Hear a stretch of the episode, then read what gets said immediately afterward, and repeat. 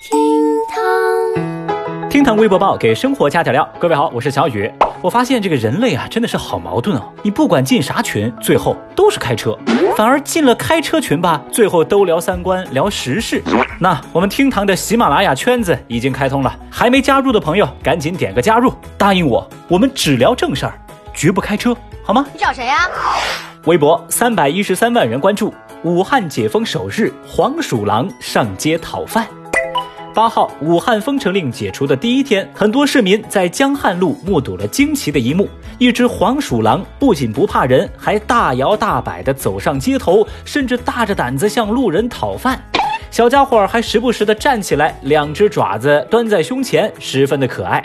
那市民纷纷围观，也拿出食物来喂食这只黄鼠狼。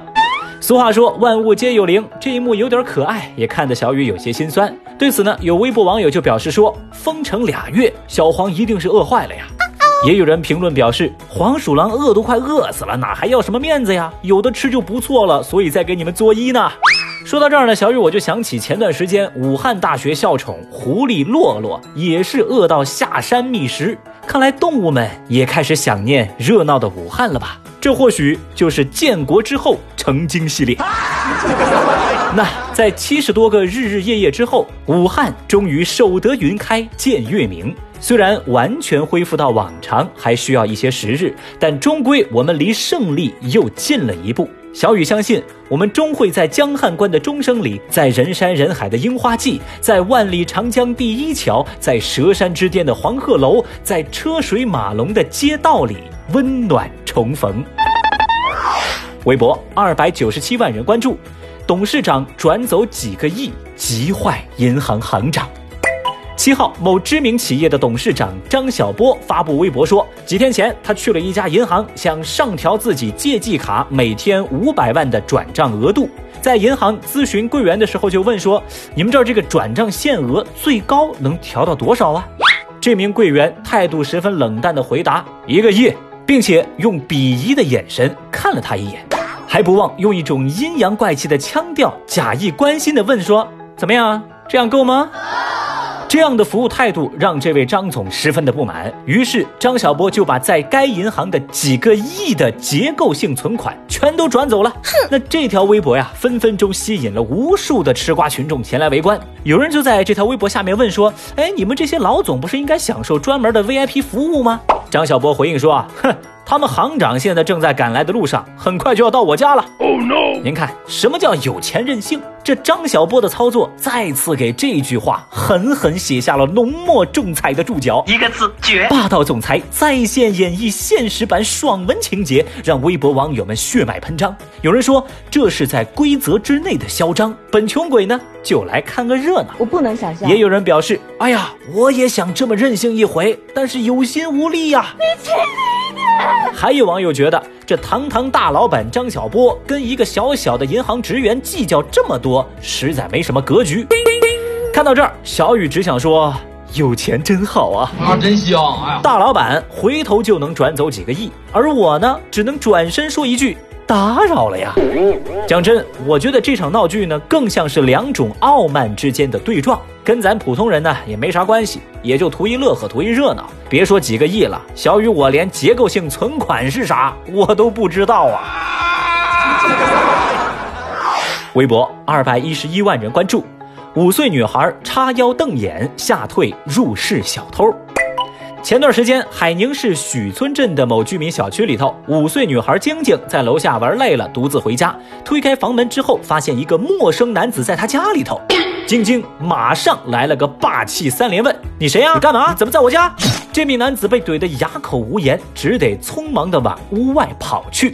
晶晶追赶着陌生男子到门口，两手插在腰间，瞪大了眼睛做生气状，就瞪着这男的。男的跑了之后呢，不一会儿又折返回来，连哄带骗的又对晶晶说：“哎，乖啊，小朋友啊，你千万不要跟爸爸妈妈说叔叔来过这里哦。”说完，男子就假装往楼上去了。嗯，晶晶把门一关，下楼找到奶奶，把看到的情况原原本本说了一遍。家人连忙报警。那警方迅速出击，调取监控之后，发现小偷整个作案轨迹跟行动的全程都被拍了下来。那自然非常顺利的将嫌疑人陈某抓获。太厉害！虽然晶晶的霸气三连喝退了小偷，但得知消息的微博网友们还是为小女孩捏了把汗。很多网友都说小女孩很勇敢，但是很危险。下次啊，别这么霸气了。人没了就什么都没了。要说呢，这小偷其实也蛮奇葩的，作案全程被监控拍到，事发被小女孩呵斥秒怂。小伙子，我觉得你更适合做个好人。而这小孩子呀，虽然勇敢，但还不懂得人心险恶。小雨叔叔给你点赞，但不值得提倡啊。微博五百二十九万人关注，部分知名餐饮企业涨价，喜茶涨价两块。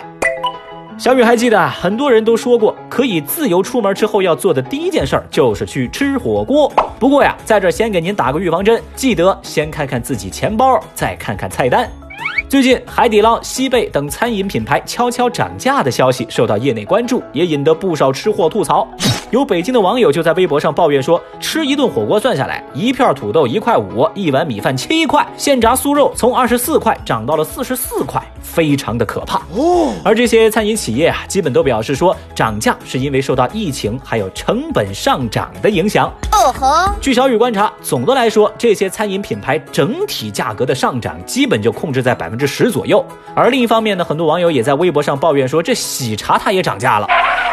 大家发现喜茶的多款产品涨价了两块，而喜茶也站出来回应说，这是因为原料成本的上升。对不起，sorry。所以在部分知名餐饮企业涨价的同时呢，还有这些头部的奶茶品牌，目前也基本迈入了三十元时代。那这样的状况在微博上也引发了网友的热议。有人不满商家的涨价，认为这样的涨幅它就不合理；有人则默默的表示说，接下来会降低自己对火锅奶茶的消费频率，甚至有人直也。表示说你不降价我就不吃白开水，它不香吗？排骨它不美吗？也许谁都没有想到啊，报复性消费还在路上，这报复性涨价都已经率先杀了出来。在小雨看来，商家有涨价的权利，而消费者也有可以不吃的选择呀。市场经济嘛，非常正常。这一圈看下来，小雨就突然觉得我在家里头做的什么蓝色可乐鸡翅、烤焦的馒头、变糊状的汤圆、煮糊的电饭煲蛋糕，哇，这些都蛮好吃的嘛！哎呦我的妈！说到这儿，问题也来了，这波火锅奶茶的涨价走势会让正在听节目的您调整自己的消费频率吗？节目下方评论区会的扣一，不会的扣二吧。